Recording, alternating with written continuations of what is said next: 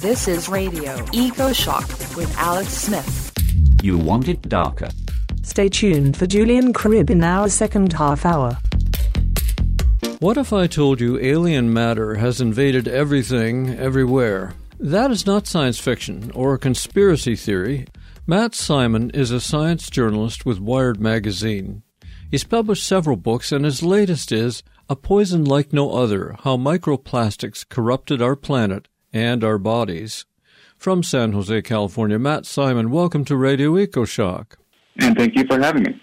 What drove you to go beyond a Wired article to develop the world of microplastics into a book?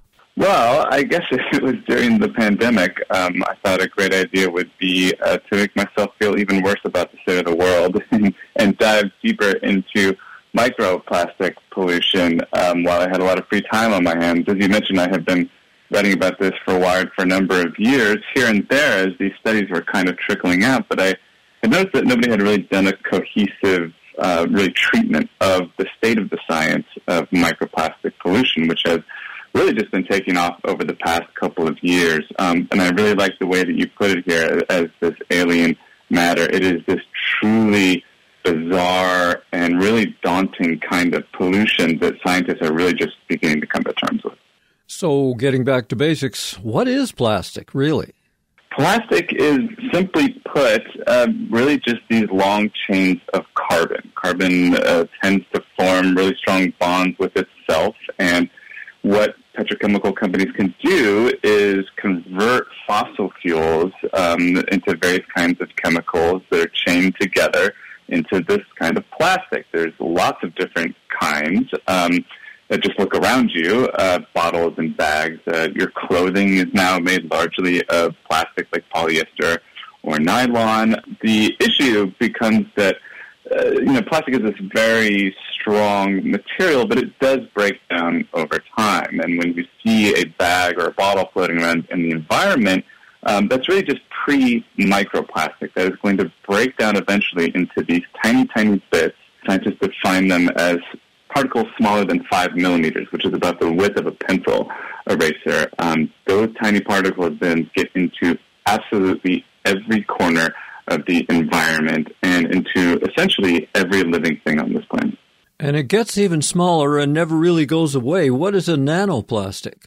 Yeah, if it wasn't scary enough, a nanoplastic, as scientists define it, is something smaller than a millionth of a meter. Uh, this is small enough to get into individual cells. So the thinking now in the scientific community is, all right, well, these things keep fragmenting over time into smaller and smaller bits.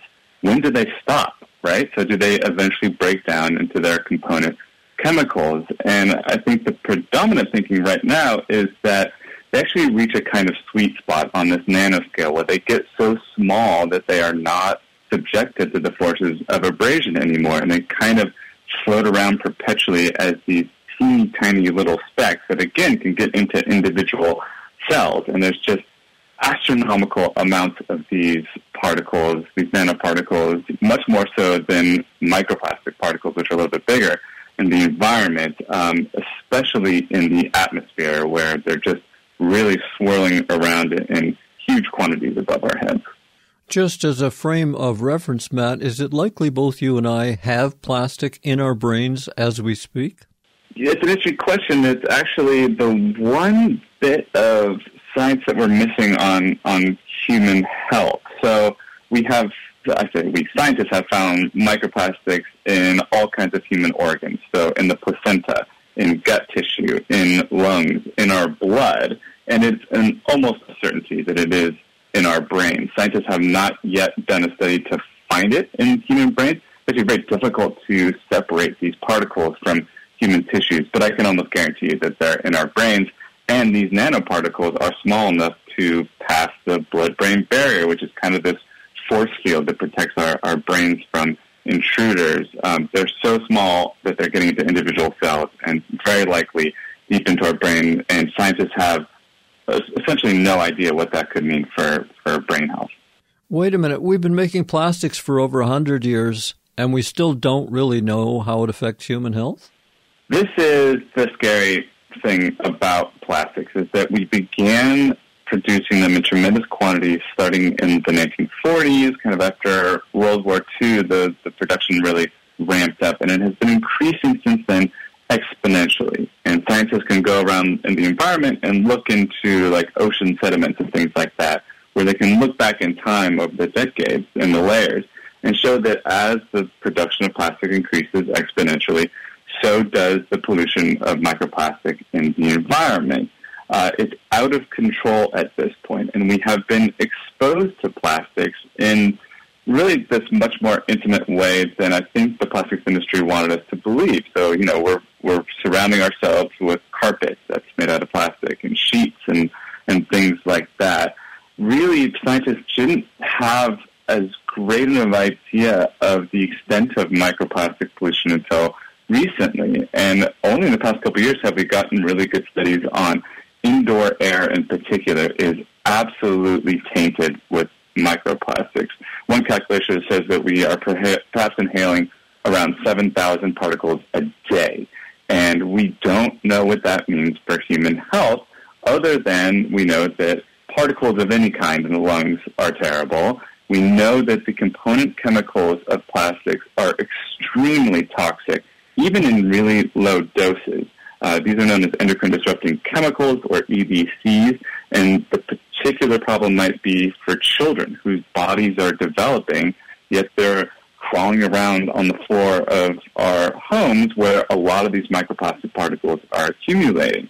So that is the, the huge concern here is that some of these chemicals are extraordinarily toxic to human health, but we just don't have good studies yet on how much microplastic is too much plastic to have in the body. Germany, I think it was in the late 1990s, began to ban PVC flooring because they knew it was breaking up into toxic particles and they just didn't want people walking around on that stuff. But it seems like North America, we're just oblivious to it. That is in large part because of the interest of the fossil fuel industry, which has captured our politicians and infiltrated universities as well. You actually get much more funding for microplastics research in Europe, um, where this isn't as much of an issue. It's of course an issue, but not nearly as much as in the United States in particular. Um, in North America, we're way behind on this research, which is an extremely urgent thing to pump as much money into as we can because if microplastics and nanoplastics are having these big impacts on, on human health, which I'm I'm pretty sure that we're going to find at some point, but that might be five, ten years down the road. We need to start putting interventions in place. I mean, I I would argue that we should be doing that immediately in the absence of these kinds of, of good studies that are finally tying microplastics and nanoplastics to, various human health concerns. Um, there's things that we can do in the human home, like vacuuming and that sort of thing. But at the end of the day, it is going to require a fundamental renegotiation of our relationship with plastic. It is not this benign material that the industry has always sold us on. Uh, it is toxic in any number of ways, both to human health and thinking about every other organism in the environment that is exposed to this stuff constantly. So, how do particles of plastic get to the ends of the earth, even? that to me is the, the truly scary thing about microplastics is just how easily they move through various compartments in the environment. So plastics by their nature are, are quite light. That's one of their charms as a material. So when they break into microplastics, they very easily take to the air. And there has been a lot of good modeling in recent years by scientists who are showing that just like particles of dust, these things take to the atmosphere and travel thousands upon thousands of miles. And Arctic scientists were a bit shocked when they were sifting through snow samples and were finding tire particles of all things, which is strange because they're on, on Arctic sea ice. There are no vehicles driving around. What they modeled was that this is in fact coming from Europe. So microplastics are in large part coming from synthetic rubber from our tires that break off and flush out to sea in wastewater, and then eventually take the air and blow into the Arctic, and essentially every other place in the environment. Scientists are finding them absolutely everywhere in rainforests that are supposed to be pristine, in Antarctica, which is supposed to be pristine. The air is this big transport pathway for microplastics and nanoplastics. You can stand on the top of a remote mountain in the Alps, and microplastics will be raining on your head in significant quantities. Uh, scientists will tell you who are working on, on microplastics that no place on Earth is untouched. Well, yes, you have a whole chapter about microplastics in the ocean, and it's a frightening story, and it's a scale too big to imagine, really. Could you give us a couple of examples from the science of plastics at sea? I think the primary concern here is, in fact, a global one. So, in the oceans, we have this carbon process where uh, the sea absorbs carbon dioxide and these little plants called phytoplankton uh, absorb carbon dioxide and spit out oxygen. Those are eaten by zooplankton, which are these little tiny animals. When they poop, that poop falls to the seafloor, and sequestered in that is the carbon from the atmosphere.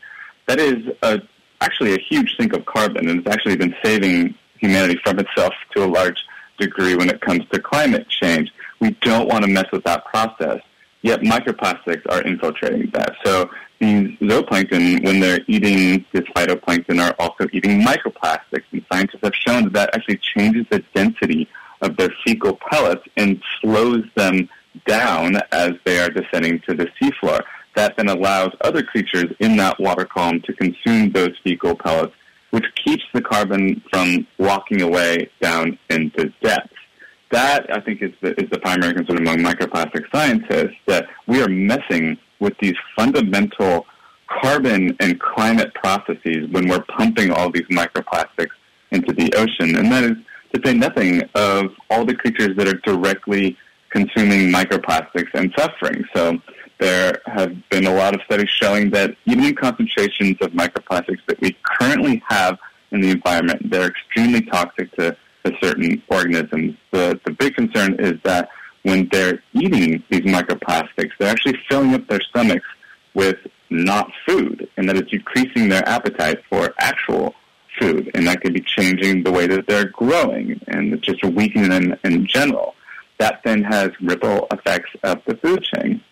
So the larger organisms that are feeding on those organisms aren't getting as good of a meal because of the microplastics injecting themselves into the food chain. And uh, there are any number of, of other processes that scientists are, are investigating, and it's, it's just not looking particularly good because the oceans have become absolutely saturated with microplastics, and that is continuing unabated as microplastics are, are just flowing in exponential forms out into the natural world we think our consciousness controls the stomach uh, and the digestive system, but it's partly the other way around.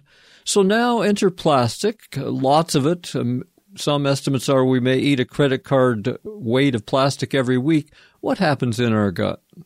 Scientists have been finding tremendous quantities of microplastics in human feces. We know that we are ingesting in, in any number of forms. So obviously stuff that is packaged in plastic is, is highly contaminated with microplastics. We're drinking it in our drinking water, uh, you know, both that's coming from the tap and that's certainly in plastic bottles is, is highly contaminated with microplastics.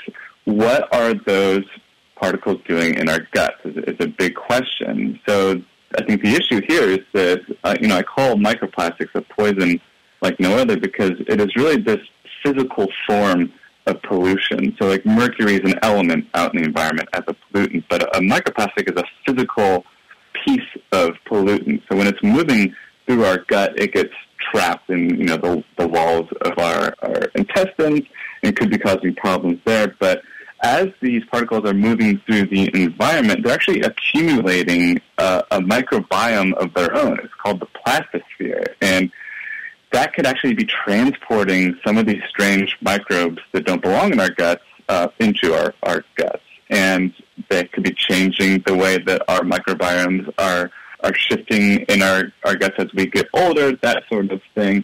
We just have very little idea because microplastic science is so new and because there just hasn't been a tremendous amount of funding into human health aspects. But yeah, then once our, our gut microbiome is changed, how does that interface with our, our brains and any number of other processes in our bodies. Scientists just don't know, other than to say that they can test for feces having a lot of microplastics coming out the other end of us, um, which is obvious because we're, we're ingesting so many of them. But the particles are also crossing through the gut barrier, most likely. Studies on rodents have shown this happening in real time, and because we're mammals as well, it's likely happening to us. And we just don't understand the implication, which is the urgency for pumping tremendous amounts of funding into this kind of research. Are plants incorporating microplastics? What, what about the food we eat? Is that plasticized now? That's a, a, actually a, a, surprisingly tricky avenue of research. So in the lab, you, you can grow plants in microplastic tainted soils and show some experiments show, show that, yeah, you, you do see some uptake of those particles into the roots and perhaps into the tissues of the plants. That's, that's quite a, a tricky avenue of research just because there are many different ways to grow crops. Uh, you can do it hydroponically or in proper soils. Um, there are, of course, many different kinds of crops that we eat. We do know, however, is that the soils that we're growing our crops in are absolutely packed with microplastics. That is in large part because when we do laundry uh, of our polyester clothes, those fibers wash to a wastewater treatment facility, and around 10% of the fibers are just flushed out to sea in the treated, treated wastewater, but the remaining 90% is actually sequestered in this material called sludge, which is human waste that's then spread on fields as fertilizer. So we are spreading concentrated microplastics on our crops, uh, which is, of course, not only a concern for those plants, but also when those fields dry out, the winds come by and scour the dirt and pick up all those microplastics into the atmosphere. This is actually a, a large input of microplastics into the sky is just from the fields where we're growing our crops. And we have been getting studies showing that certain crops grown in highly contaminated soils of, of microplastics do suffer. I think the bigger concern here is actually all the organisms and microbes in the soil itself. So there have been other studies that have looked at the impacts on earthworms that suffer greatly when ingesting microplastics. Um, microbial communities change in soils contaminated with microplastics, and also the structure of the dirt changes. As you add more plastic, uh, it doesn't absorb water as well. That could be a huge concern going forward, especially during droughts. If a lot of that water is just evaporating away, that could have its own impacts on our crops as well. Check out the Radio EcoShock website. We're at ecoshock.org. This is Radio EcoShock. You're listening to science journalist Matt Simon. His new book is A Poison Like No Other How Microplastics Corrupted Our Planet and Our Bodies. Matt, how long will the plastic that humans release stay in the environment? It's a tricky question. So you'll hear a lot of times that plastics will last uh, a uh, hundred years or a thousand years in the environment, and it's hard to, to say for sure. So first of all, we have lots of different kinds of plastics. So PVC is a particularly tough one that might take longer to break down than, say, like a wisp of, of single-use plastic for, for packaging that might break apart quicker. So the other thing is that we're talking about all kinds of different conditions in the environment. So if you are a plastic bag 2,000 feet deep in the sea, you are subjected to fundamentally different forces than a plastic bag floating around the surface. So one of the big things that breaks down plastic is UV bombardment. That breaks apart the bonds and releases a bunch of chemicals in the plastic into the sea, which doses any number of organisms in the vicinity. Um, but that UV actually helps break down that plastic into microplastics much quicker. So it's hard to say, okay, for sure plastic lasts 100 years in the environment. Well, that's not necessarily true because any different kind of plastic has any different kind of, of period of breakdown that's that's the tricky part here is that we don't really know the extent of the toxicity of the plastics that we've already put out. Uh, a group of scientists are calling this the the plastic toxicity debt. So we've pumped all this plastic out there. We haven't actually seen the full toxicological effects because the stuff is all still breaking down into these smaller particles. And that's given that we suddenly stop emitting this stuff into the environment. We're emitting more and more and more year after year. So we're building up this debt like a credit card debt, but it's toxicity of these particles going forward, and we are just trying to catch up as far as the science is concerned as to what that means ecologically, but the early studies are showing very, very terrible effects on ecosystems. Matt, you mentioned the additives that come with plastic. I mean, plastic is not just plastic, uh, the, the raw material that the oil companies produce. It's a lot of other things. Could you talk to us about one or two? What, what's in there? The issue here is that we don't really know, right? So, uh, plastics companies don't have an ingredient list on their plastics. They don't. They're not required to. Um, and what scientists and chemists have to do then is actually reverse engineer these plastics, which is absurd. That it's the burden is on us as a scientific community and as consumers to to know what's in our plastic when really the industry should be telling us. So, you know, the, the thinking is at least 10,000 different chemicals are used in plastics, uh, a good chunk of which are known to be toxic. And when we're thinking about, okay, what are the effects on human health, those EDCs that I mentioned are a big one. Uh, BPA, you've probably heard of, obviously, is, one of those that has been phased out, but often substituted with similar chemicals that are as toxic, if not more toxic, for human health. And then we have to re- remind ourselves that, my God, every organism on this planet is now exposed to microplastics in some way. So one chemical that might be okay for like a snail to ingest might be entirely toxic for a specific kind of algae. Um, that's what we're up against. The tsunami of plastic can even influence climate change. The links are complex. Could you introduce us to some of the plastic climate relationships that scientists are studying? So, first and foremost, plastics are fossil fuels, right? So, it, takes a tremendous amount of energy to extract those fossil fuels. It takes more energy to process them into plastics. And recent calculation suggests that given the just huge increase in the production of plastics in the coming decades, by 2050, the industry will be responsible for the emissions of 600 coal-fired power plants. So while as a society we are decarbonizing, we are moving away from coal plants. We've actually been making great progress in North America decommissioning those coal plants.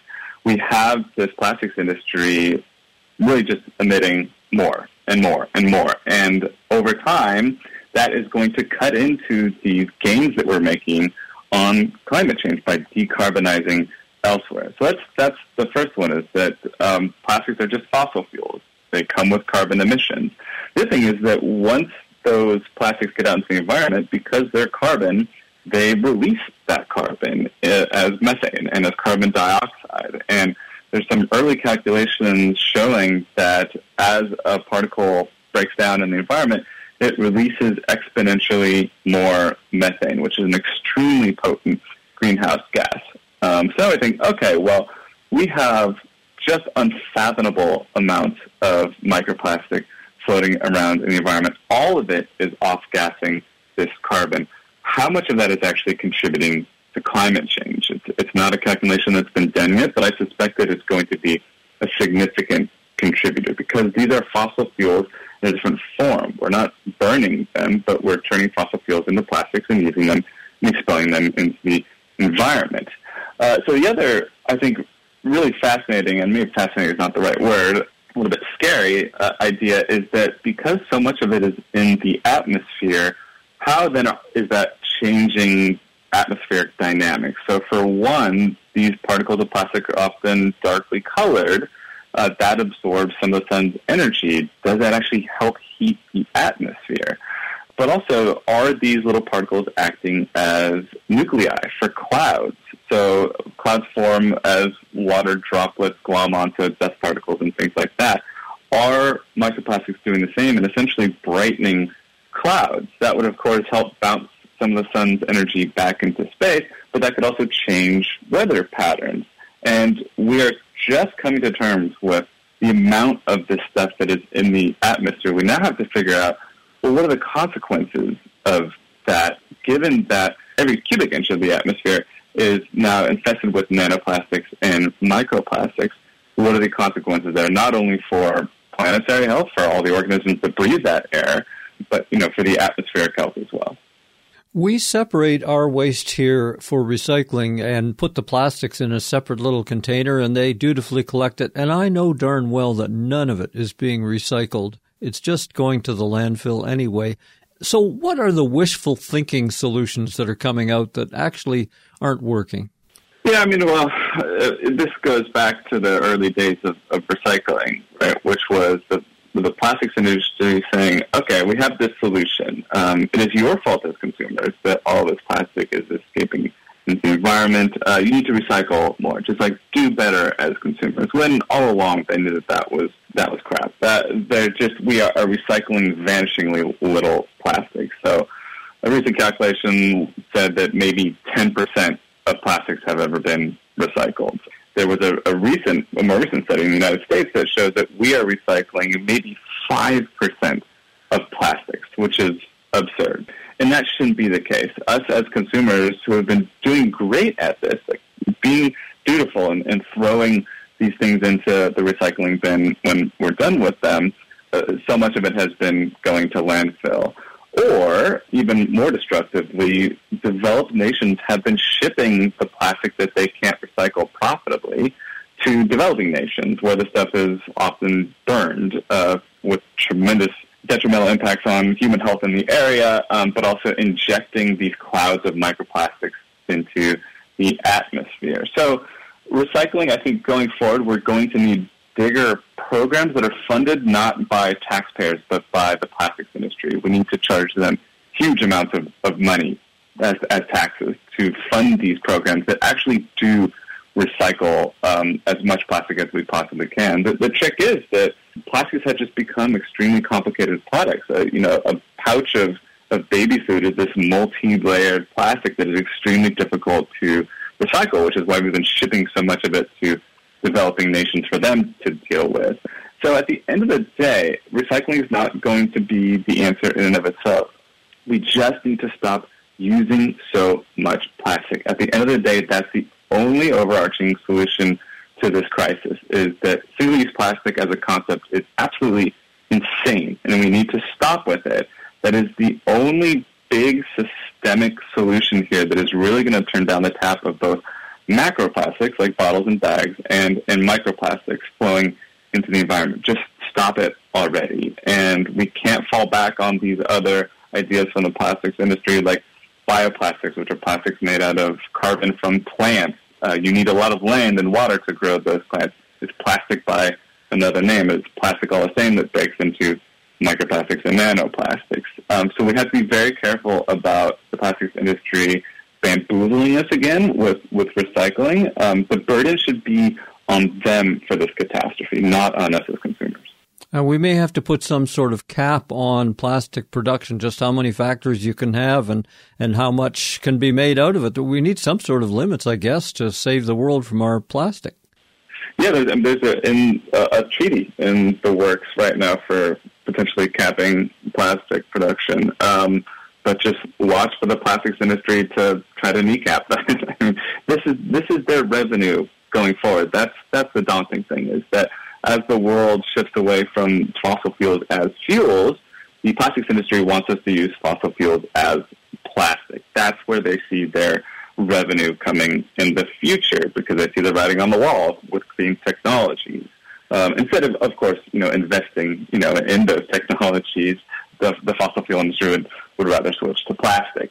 That's what we're up against. We're up against these very big, powerful corporations um, that are trying to break international commitments um, toward plastics production because that would cut into their bottom line. But at the end of the day, we as consumers need to elect politicians that take plastic pollution seriously. We need people that understand that climate change and plastic pollution are two sides of the same coin. A lot of the mitigation that we can put in place for either climate change or plastics, it's not just a one-off solution. We have a fundamental problem with fossil fuels. Plastics are just fossil fuels disguised as some other form.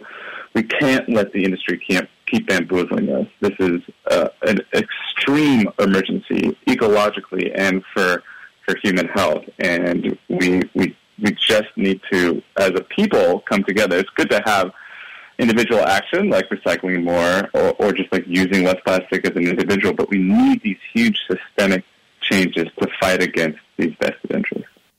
Our guest is Wired scientist, writer Matt Simon, and his new book on microplastics is well written and it's a huge worry. Look for A Poison Like No Other How Microplastics Corrupted Our Planet and Our Bodies. Find links to this interview, the book, and more microplastic science in my weekly show blog at ecoshock.org. Matt, thank you for confronting some of the hard stuff here. And thank you for having me. I'm Alex Smith. You're listening to EcoShock Radio for the world. I'm Alex Smith. Get it all at our website, ecoshock.org. This is Radio EcoShock with your host, Alex Smith. Here comes the catastrophicene. So says one of Australia's most experienced science journalists, Julian Cribb. Julian was science editor for the country's only national daily newspaper, The Australian. He wins awards and helps top agencies communicate science. Cribb is co-founder of the nonprofit Council for the Human Future. He is author of the book Surviving the 21st Century, Humanity's 10 Great Challenges and How We Can Overcome Them. Julian Cribb, a warm welcome to Radio EcoShock. Thank you, Alex. All right, let's start with the obvious. What is the catastrophicene? Well, as everybody knows, we're probably we're in the Anthropocene and now, uh, which is the age in which humans are making a geological impact on the Earth. We're changing the climate, we're changing the composition of the oceans, we're changing the, the whole of the landmass and things like that.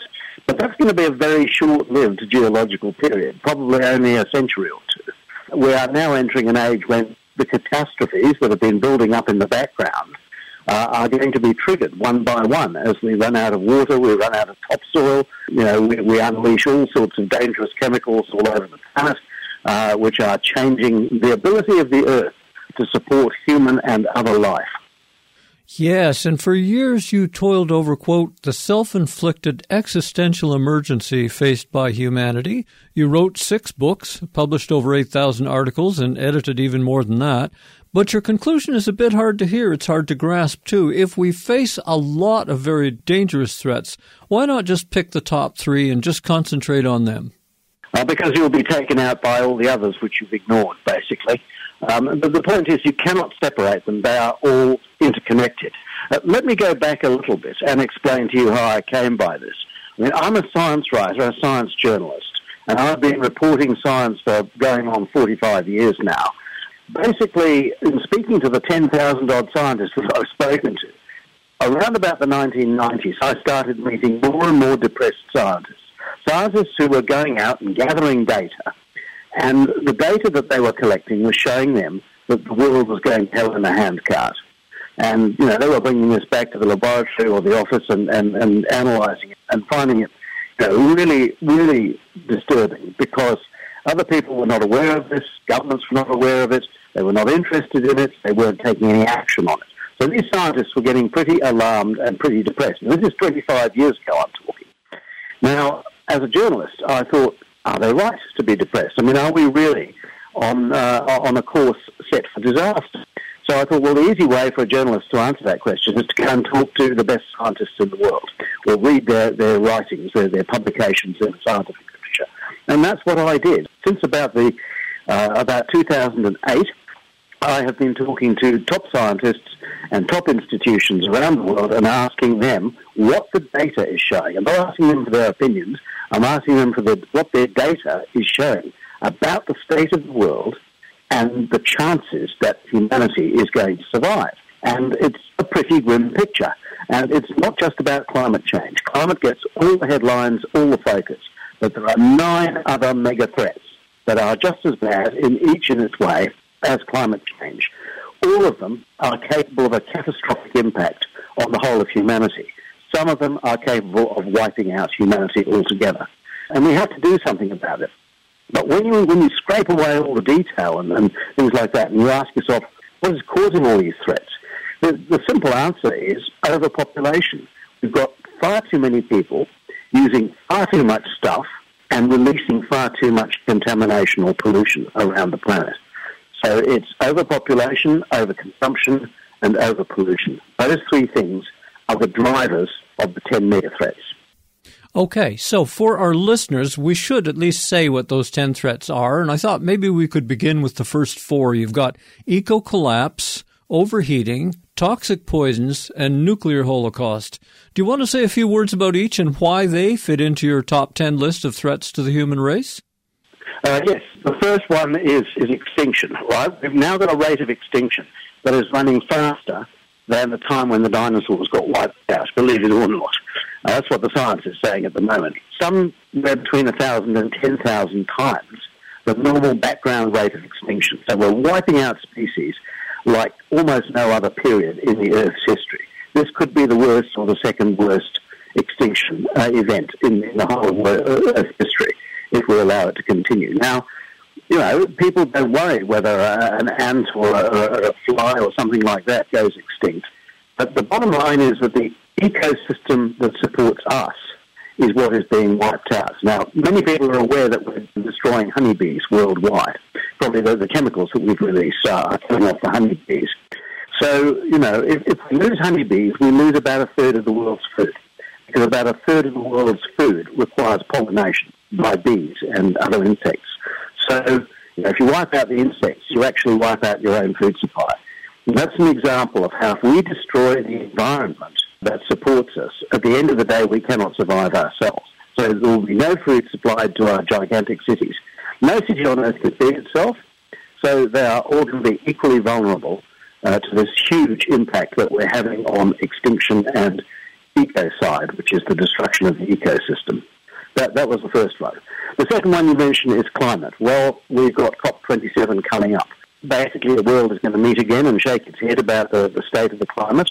Uh, we are on track now for two degrees of global warming.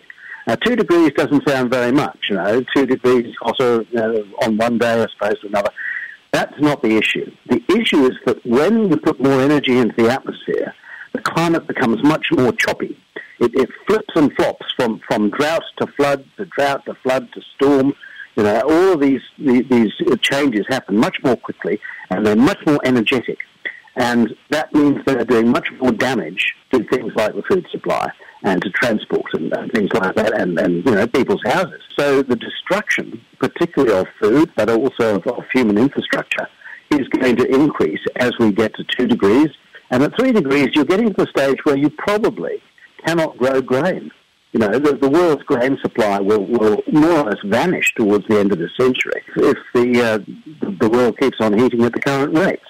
So it's just a question of whether we keep on pumping carbon into the atmosphere and heating up the earth to do that and, and stirring up this enormous engine, which is our climate, uh, or whether we back off. That's the second one. The third one is the poisoning of the world. Now, most people are unaware of this, but we are releasing over 200 billion tons of chemicals. And those chemicals, those 350,000 man-made chemicals, but we're also releasing a lot of chemicals when we when we mine things and when we farm and, and, and when we uh, manufacture things. You know, we, we throw out huge amounts of pollution. So there's a phenomenal production of pollution going on at the moment, and this is poisoning not only ourselves, it's poisoning every human being on Earth as I speak. Okay, there's not a single person who is immune to this. Every child is getting brain damaged um, as far back as their time in the womb at the moment because of all the industrial chemicals that we've released that are in our environment now. Now, the World Health Organization says that there are 13.7 million people dying every single year due to chemicals in the human environment. Now, that is around about a quarter of all deaths on Earth. This is the biggest act of preventable homicide that has ever taken place in human history. I mean, it is double impact of World War II, if you will. But, but people don't acknowledge it. Uh, governments don't acknowledge it. Nothing uh, coherent is being done to stop it. So global poisoning is, a, is another major issue. Now, of course, uh, Vladimir Putin has, has reawakened the, the spectre of nuclear war uh, like nothing on earth. We're, we're, probably about 10 seconds to midnight as we speak at the moment. because it, it's quite likely that something will go wrong, that nukes will get thrown around in Europe, and then it's out of control. You know, you just simply do not know where it is going to go once nuclear weapons start being used. Um, and people overreact and they fire on, on, on suspicion rather than, you know, on knowledge. You know, then the world can end up in a nuclear disaster. And of course, a nuclear disaster, along with a climate disaster, are the two most likely ways by which humanity will become extinct. So that's the first four of these things, but, but they're all integrated in that they are all a result of our huge numbers, uh, our population explosion, and our demands on the Earth system. Yes, those are your next big three threats the resource scarcity, uh, pandemics, which we haven't talked about, but I don't think we need to talk about. Everybody knows what's happening with that right now. I don't think we do, actually. No? What would you say about the pandemics? Well, I would say that we've had seven pandemics since the year 2000, and, and we're still running an AIDS pandemic, which began back in the 1970s. So, you know, pandemics are going to increase rather than decrease. Pandemics are caused by human overpopulation, by humans traveling too much, uh, by humans exchanging diseases in these very densely packed cities um, and, and, institutions. So we're not understanding the causes of these things at the moment.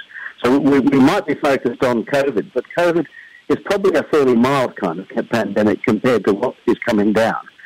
We keep on knocking over rainforests.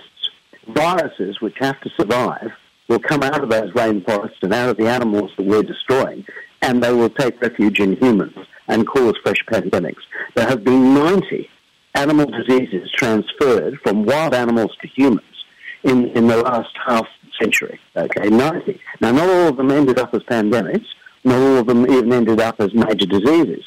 But that's giving you some idea of the rate at which new diseases are entering the human species. And on top of that, we've got all these scientists doing very dangerous things in laboratories, like pepping up, taking wild viruses and making them even more deadly. And, and that's just crazy science. It should not be allowed. Your last three threats are famine, ultra technologies, and misinformation. What do you mean by ultra technologies, Julian? Well, artificial intelligence is, is an ultra technology, nanotechnology. Uh, these are technologies which are super powerful, basically. They can have absolutely massive effects on the human future, both positive and negative. At the moment, uh, people are pushing these technologies out there, and there is no control over the negative effects. So, for example, uh, you know, artificial intelligence is leading us to a place where every single human being is surveillance for the whole of their life, from birth to death, and I don't think that's a very desirable thing from the point of view of human freedom. But robot killers, you've got robotic nuclear weapons now. I mean, what, what could possibly go wrong with that? You've got nanotechnology where they're releasing tiny, tiny chemicals into the environment that can never be called back and we do not know what their effect is on human health, but we know from previous experience with chemistry that they kill an awful lot of people. But we're keeping on pumping out these things. So these are examples of new technologies that are completely uncontrolled by society. You know, they're being pushed out by universities and corporations, but society is having no say. Um, there is no precaution being taken against a bad outcome from any of these technologies. Now, if I may use an example, coal was a very beneficial technology in the, in the 19th century when it was used to power industry.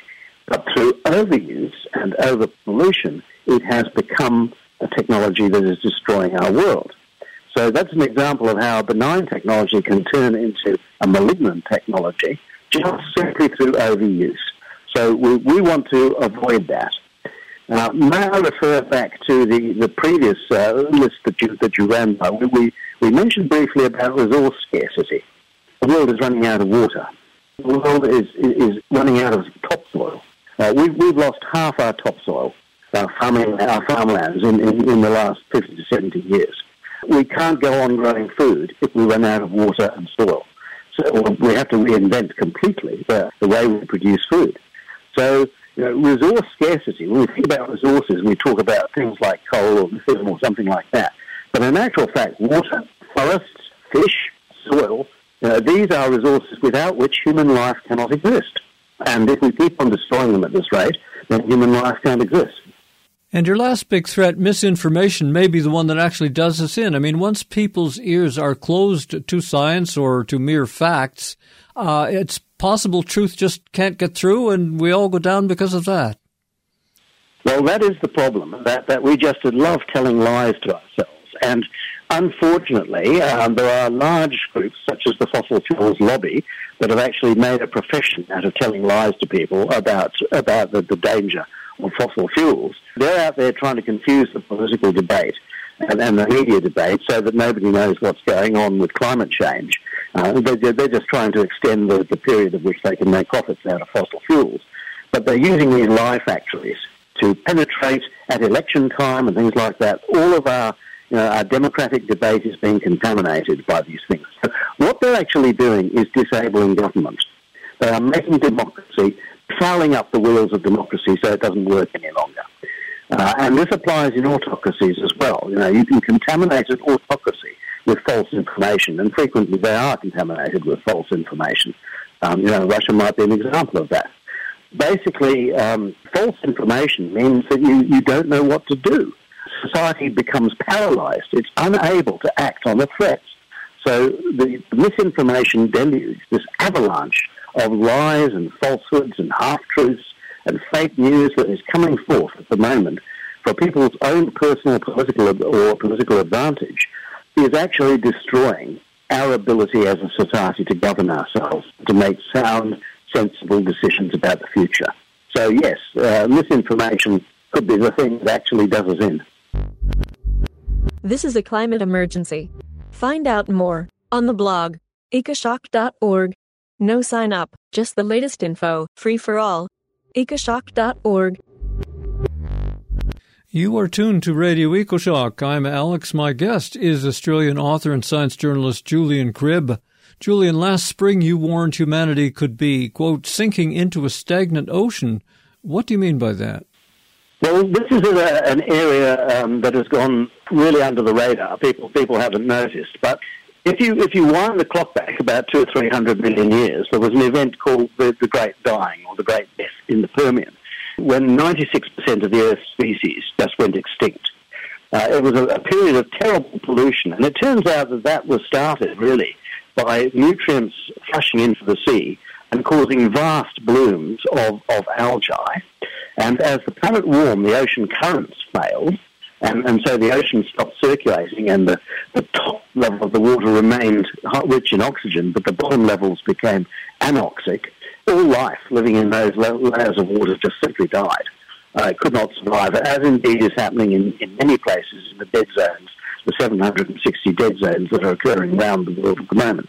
So as we flush nutrients into the water, they go on to become the fossil fuels of the future. They sink to the bottom, they produce these enormous blooms of microorganisms which bloom and then die and form great patches of sludge on the seabed uh, and those are the, the, fossil fuels of the future, which we are actually we're liberating the fossil fuels of the past and, and burning them and, and heating the world.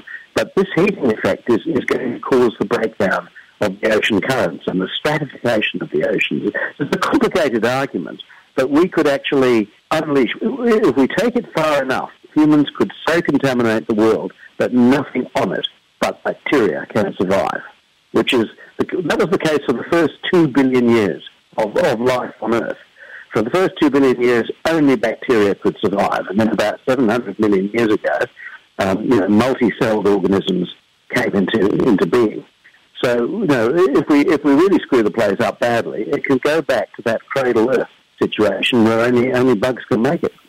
And then this past summer, you wrote the 10 catastrophic risks we just talked about can only be solved if women assume leadership everywhere in business, in politics, and religion.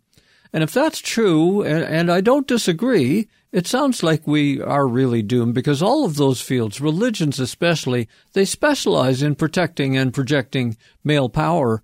Do you really hope that can be changed? Women have, have really got uh, you know the wind under their tail at the moment. They're, they're reaching out, they're rising into positions of power and prominence like nobody would ever have expected, even in some very unlikely parts of the world. but uh, it's a huge, it's a huge obstacle that they have to overcome. Uh, you know, male patriarchy and, and male power have been the dominant paradigm of most societies through most of history. But, but let me explain why I say that women need to be the leaders of the future. First of all, if you, if you study history, there are almost no examples of women starting wars. Almost all wars are started by men, whether it's male governments, male monarchies, you know, male dictatorships, male war leaders or tribal leaders, whatever. Nearly always wars begin with, with men wanting to be um, the, the, masculine warrior types that they believe themselves to be. Now, all right, you know, in, in, in medieval times or, or in Stone Age times, you, needed men to fight. It was a, it was a, a necessary thing, but nowadays, when human survival is right on on the boundary, uh, you don't need those, those, kind of skills. We don't need mass killers in charge of the world any longer. You know, we need peacemakers in charge of the world. We need nurturers in charge of the world. We need people who think about the grandchildren in charge of the world, and, and those are women. And when I looked at who was doing the damage to the world, you know, I started off with chemistry, and I looked at all the boards of the big chemical companies, and, and uh, looked at the composition of the chemistry departments in universities and things like that. Uh, it's 90% male dominated. Right, so chemistry is a result of male groupthink. Modern chemistry is the result of men solving the problems in this kind of crazy, let's just fix it, you know, and, and, and the devil take the consequences uh, attitude that, that men have. You can apply that to forestry. Uh, all of these industries are dominated by men. The, the cut down, the mining industry is dominated by men. Agriculture is dominated by men. Men have a very destructive mentality. My problem with your work is how the public, how the rest of us can imagine these 10 threats all at once. We, we don't do well with multiple things like that. Do, do you have a name for this beast, for this matrix or complex? Yeah, well, basically, what, what we're, we're talking about human survival.